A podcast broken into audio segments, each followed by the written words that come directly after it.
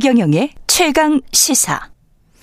네, 국변하는 국제 정세 속에 베트남이 중국 대한 시장으로 떠오르고 있는데 경제 안보 문화까지 오늘은 문화 분야 박보균 문체부 장관이 연결되어 있습니다. 안녕하세요, 장관님. 네, 안녕하세요. 예, 좀 뵙겠습니다. 대통령과 함께 베트남 순방 동행하셨죠? 네, 그렇습니다. 예, 분위기가 어땠습니까?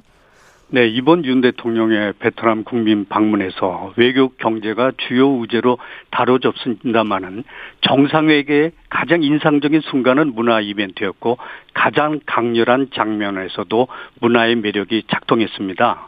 그중 하나가 한국어를 배우는 베트남 젊은 세대와 윤 대통령과의 만남 행사였습니다. 베트남 참석자들은 한국어를 능숙하게 구사해 통역 없이 1시간가량 진행됐는데 행사장 백드롭에 한국어로 키워나가는 우리들의 꿈이라고 써 있었습니다. 한국어를 배우려는 베트남 젊은 세대의 열망과 집념, 한국어 터득의 성취와 기쁨이 거침없이 행사장에 뿜어 나왔습니다. 예를 하나 들겠습니다. 고교 3학년 학생은 한국어 학습의 계기로 케이팝을 들었고 다른 참석자는 K드라마 응답하라 1988을 보고 한국어를 배울 결심을 했다고 합니다.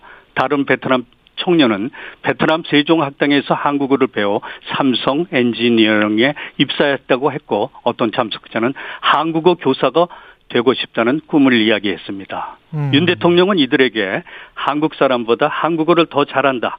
구사하는 단어나 표현이 한국에 못지않다. 높나지만 다를 뿐 서울에서 쓰는 언어와 똑같다고 격려해 주었습니다. 우리나라를 그렇게 좋아하던가요? 많이 좋아합니까? 네, 아주 좋아합니다. 예, 그 문화의 기반을 둬서 좋아를 하는 거겠죠? 또 그렇습니다. 예. 콘텐츠 위력이 대단한데 그만큼 또 창작자 권리도 우리나라에서는 많이 보호가 돼야 될 것 같은데 문체부 시니까요. 제2 고무 검정 고무신 사태 같은 거는 또 막아야 되지 않겠습니까? 어떤 대책 같은 거를 마련해 두신 게 있으세요? 네, 문체부에서는 예. 검정 고무신 사태, 고 이우영 작가의 좌절과 절망, 절망이 재발되지 않도록 지난 4월 17일 저작권 법률 지원센터, 이른바 검정 고무신 법률센터를 출범시켰습니다. 지원센터 가동 목적의 핵심은 저작권에 익숙하지 않은 MZ세대, 신진 작가들이 책을 내고 싶어 하는 열망과 갈증 탓에 독소 조항이 그물에 걸리지 않도록 하기 위한 것입니다. 예. 검정 고무신 법률지원센터 말씀을 하셨는데요. 네. 이게 지금 전화번호랄지 어떻게 만약에 우리 창작자들이 도움 지원을 받으려면 어떻게 해야 되는 건가요? 네. 저작권은 어렵지 않습니다. 예. K 콘텐츠 컬처 의 중심 무대에 진입하기 위해서는 예. 젊은 세대가 저작권에 익숙해야 합니다. 예. 저작권 계획을 잘못하면 나중에 바로잡기가 쉽지 않습니다. 예. 그래서 처음부터 주의를 기울여야 하는데요. 계약서를 작성하기 전에 문의를 하시면 분쟁을 예방하는 데 도움이 될 겁니다. 예. 계약서를 그, 가령 뭐 가지고 가서 이것 좀 한번 봐주세요. 그러면 무료로 정부에서 뭐 창작자들에게 뭐 이렇게 상담도 해주시고 그러는 센터입니까? 네, 그런 센터입니다. 아, 그렇군요. 예. 네, 전화 상담 1800-5455로 전화를 거주시면 전화 상담도 가능하고 1800 5455 5455 네. 1800-5455 검정고무신 법률지원센터입니다. 예. 네. 저작권 관련해서 혹시 어 도움 지원 받으실 수 있으면 상담 원하시면 함, 하면 좋을 것 같고요. 어떤 네. 내용들이 네. 많이 들어오나요? 지금 그 저작권을 이 어렵게 생각하는 이 MZ 세대가 많습니다. 예. 저작권은 쉽고 우리 곁에 있다는 강의를 해주면서 예.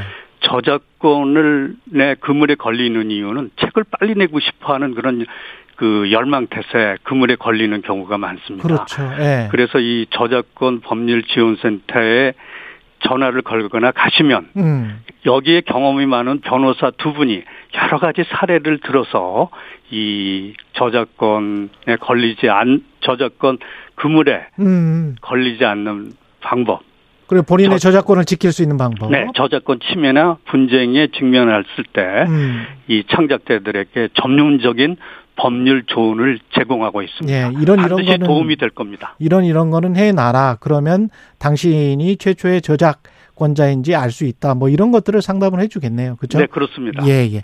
그리고 가짜 뉴스와 관련해서 문체부가 이야기를 하는 것 같은데 장관님도 이 지난 정부에서도 그렇고 이 가짜 뉴스라는 그 정의도 어 굉장히 학자들마다 다르잖아요. 네. 예, 이게 무슨 가짜 뉴스 는 뭐다. 그래서 정부는 어떻게 한다. 뭐 이런 게 나와 있습니까 지금 문체부에?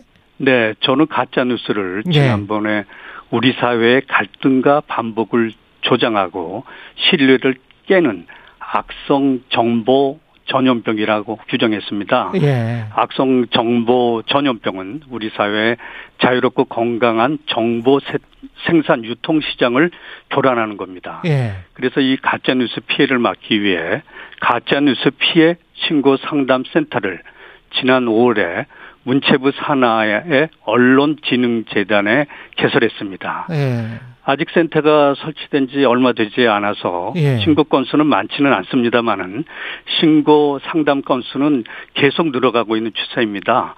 언론 보도로 인한 피해 상담, 유튜브와 인터넷 커뮤니티 사이트에 게시된 허위 정보 등에 대한 신고 및 규, 구제 절차에 관한 문의가 많이 들어옵니다. 근데 기존에 그런 것들이 없었나요? 만약에 뭐 가짜 뉴스다 또는 오보다 정정 보도를 원한다 그러면 언론 중재에 가거나 언론 중재에서도 안 되면은 뭐 소송을 하거나 뭐 이런 제도가 있지 않았습니까? 네. 그것과 달리 뭐 이게 문체부에서 하는 가짜 뉴스가 뭐가 어 다를까요? 뭐 가짜 뉴스 대책이 뭐가 다른 게 있을까요? 큰 차별은 할 수 하기는 힘들지만 예. 이 가짜 뉴스에 대한 어떤 그 국민들의 음. 그 문제 의식 음. 그런 게 제일 중요하다고 생각을 합니다. 그 가짜 뉴스를 정의를 해야 될 텐데 아까 악성이라고 말씀하셨잖아요. 네네. 근데 장관님도 기자 출신이라서 너무 잘 아실 텐데 악성이라는 거는 악의적 실제적 의도가 악의적인지에 관한 액츄얼 멜리스라는 미국 법에 나와 있는 건데 그거를 인간의 인간의 양심에서 어떤 게 악의적이고 어떤 게 선이었는지를 구별하는 게 법관들도 쉽지 않아서 굉장히 좀 문제가 있는 그 용어 자체가 그렇지 않습니까? 악이라는 게 악성은 어떻게 구별을 합니까? 그 구별 여부는 예, 저희 그 정부에서는 판별하지 않습니다. 정부에서는 새로운- 판별하지 않고 네, 새로운 논쟁을 유발하기 때문에 예, 가짜 뉴스로 피해를 받았던 국민들이 예, 신속하고 빠르게 언론 중재위나 방송 통신 심의위원회 등 예, 관련 기관들의 상담과 안내를 할 수 있도록. 네, 받을 수 있도록 지원하고 있고 예, 법률 상담 등 에, 과거에는 쉽지 않았던 구제 절차를 빠른 빠른 속도로 받을 수 있도록 어, 지원하고 있습니다. 기존의 것들을 좀 보조해서 좀더 빠르, 빠르게 할 수 있도록 지원하고 있다 이런 말씀이시고요. 네네. 그 기존의 청와대 같은 경우에 지금 복합문화예술 공간으로 활용되고 있죠. 그렇습니다. 예, 자리 잡았다고 보세요. 이번에 그 대, 대통령들의 이야기 여기 대통령이 있었다는 전시회가 아. 청와대 본관에서 열리고 있습니다. 그렇군요. 예, 그 청와대 본관에서 열리는 그 대통령 전시회는 에, 휴, 휴일에는 200 내지 300m 정도의 관람객들이 200m 내지 300m 정도 줄을 서면서 에, 기다릴 정도로 인기가 굉장히 많습니다. 예, 그래서 그 이번 전시회는 과거의 대통령들 전시회와는 달리 그들의 삶과 라이프 스타일을 포착해서 가장 상징적인 소품을 통해서 음, 그 리더십의 이야기를 에, 전시하고 있습니다. 그렇, 가령 예. 이승만 대통령이 직접 쓰던 영문 타자기, 김영삼 대통령이 신던 조깅화, 음, 김대중 대통령이 화채를 다 화초를 다듬던 원예 가위, 어, 노무현 대통령이 특허를 낸 독서대, 박정희 대통령이 그렸던 그림, 그런 것들이 전시되고 있습니다. 그렇군요. 한번 가봐야 되겠습니다. 그것도 재밌겠는데요. 네. 예. 앞으로 청와대 활용 계획은 어떤가요? 네, 우선 이 전시회에 대해서 한마디만 예, 추가를 예. 하면 예, 예. 이 전시 개막 후에 김영삼 전 대통령 아들 김현철 씨, 예. 김대두 전 대통령의 아들 김홍업 씨, 노태우 전 대통령의 아들 노재훈 씨가 방문해서 예.